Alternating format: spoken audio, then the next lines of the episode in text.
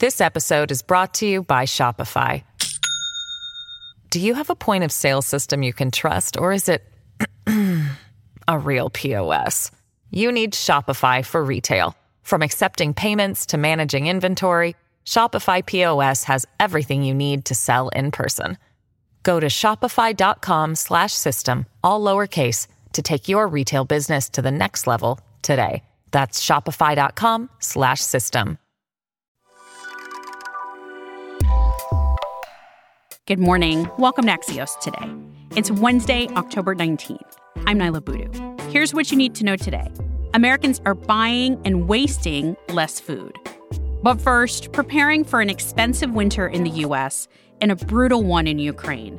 The price of staying warm. That's today's one big thing.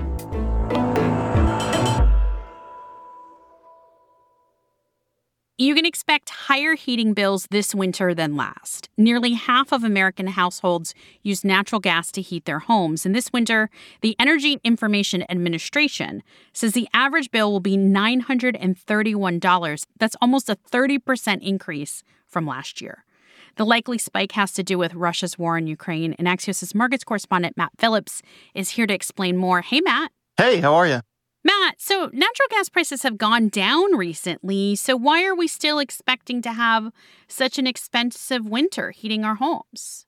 Well, they've gone down recently, but over this year, they're still up almost 60%. And that's largely because Russia has effectively been cut out of the global economy as a result of its invasion of Ukraine. So that's pushed global prices up. It's drawn a lot of U.S. natural gas to Europe in the form of liquefied natural gas. So while we don't get a lot of natural gas directly from Russia, hardly any, it's this global impact on the global market that is in effect, raising American heating bills too.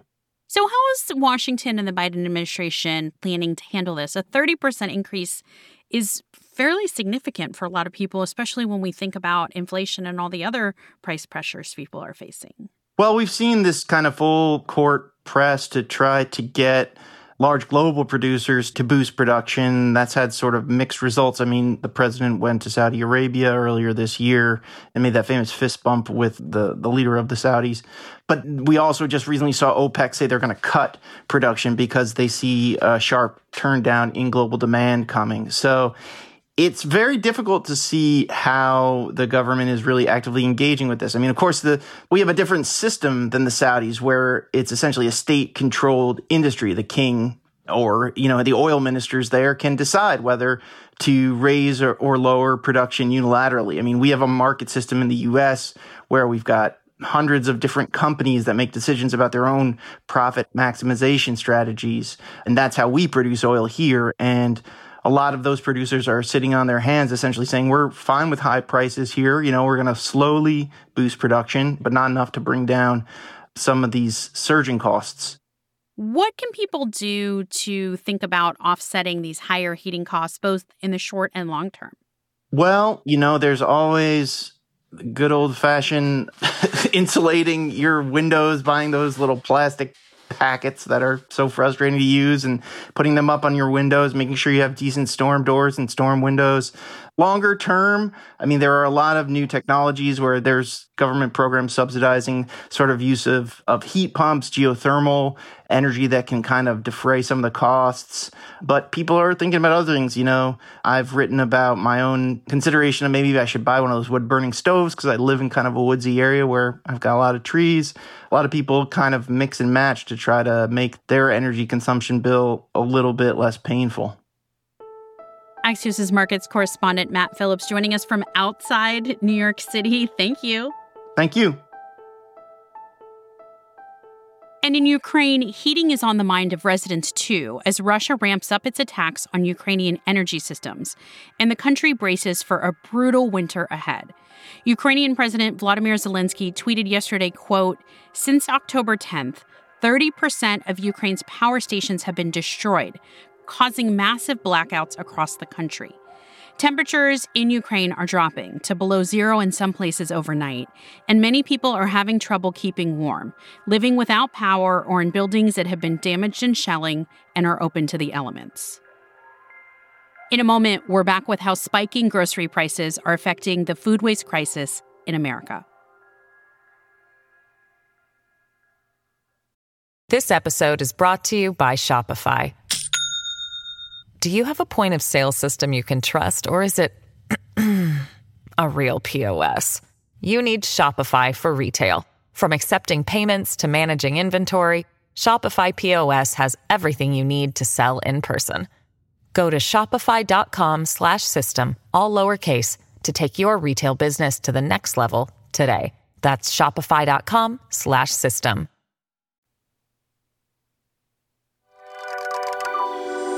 Welcome back to Axios today. I'm Niala Boodhoo. We were just talking about the cost of energy going up this winter. Well, food prices are still soaring. They're up 13% from last year, and Americans are buying less and less at the grocery store. That's according to a new survey from research firm Morning Consult. 24% of those surveyed said they purchased fewer items to save on their grocery bill. That's up from 15% last year. And it's a stark contrast to the pantry loading we saw at the beginning of the pandemic. That got me thinking about food waste and whether this affects the enormous amount U.S. consumers waste every year.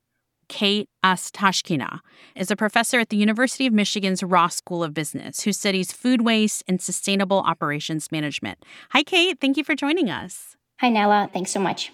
How do you think people are changing the way they're approaching their food shopping now? I would say the typical US consumer now looks like a typical consumer from a uh, developing country.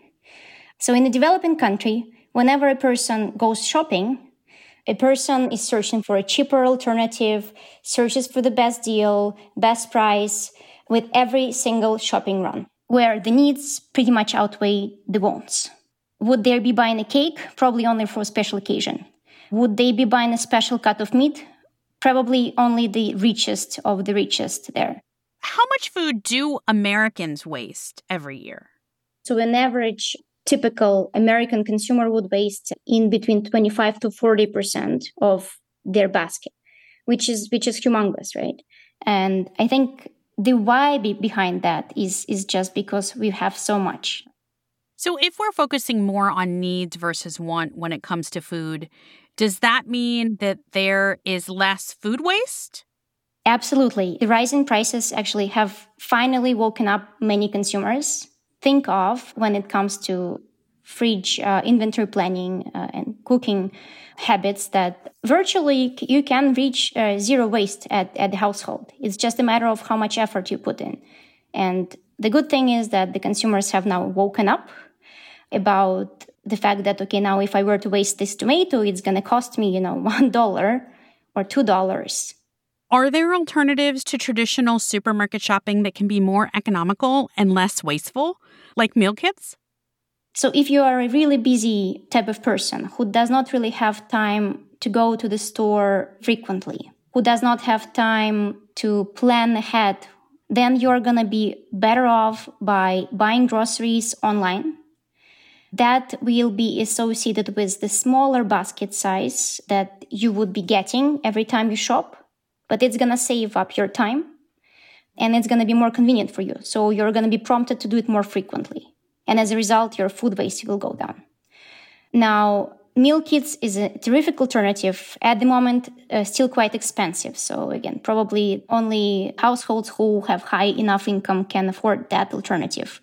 But meal kits would only use the, you know, the amount of ingredients for a serving size of a meal and there will be no leftovers. There is complaints that they have a lot of packaging. Well, the good news is that like there has been one study which showed that the reduction in food waste uh, actually outweighs the rise in the packaging. So overall, it's a good thing. It's University of Michigan Ross School of Business professor Kate Astashkina. Thanks for joining us. Thanks so much, Nayla. And we want to hear how you manage food shopping in this economy and whether you think about keeping down your food waste. Send me a voice memo at 202 918 4893. One final headline for you today. A new study out in the journal Cell yesterday confirmed what those of us who get eaten alive by mosquitoes already know our bodies smell better to them. Researchers at New York's Rockefeller University found that people who have higher levels of certain acids on their skin are 100 times more attractive to the female Aedes aegypti. That's the mosquito type responsible for spreading dengue, yellow fever, and Zika, just a few of the mosquito borne diseases that affect more than 700 million people each year. That's it for us today. I'm Niala Boodhoo. Thanks for listening. Stay safe, and we'll see you back here tomorrow morning.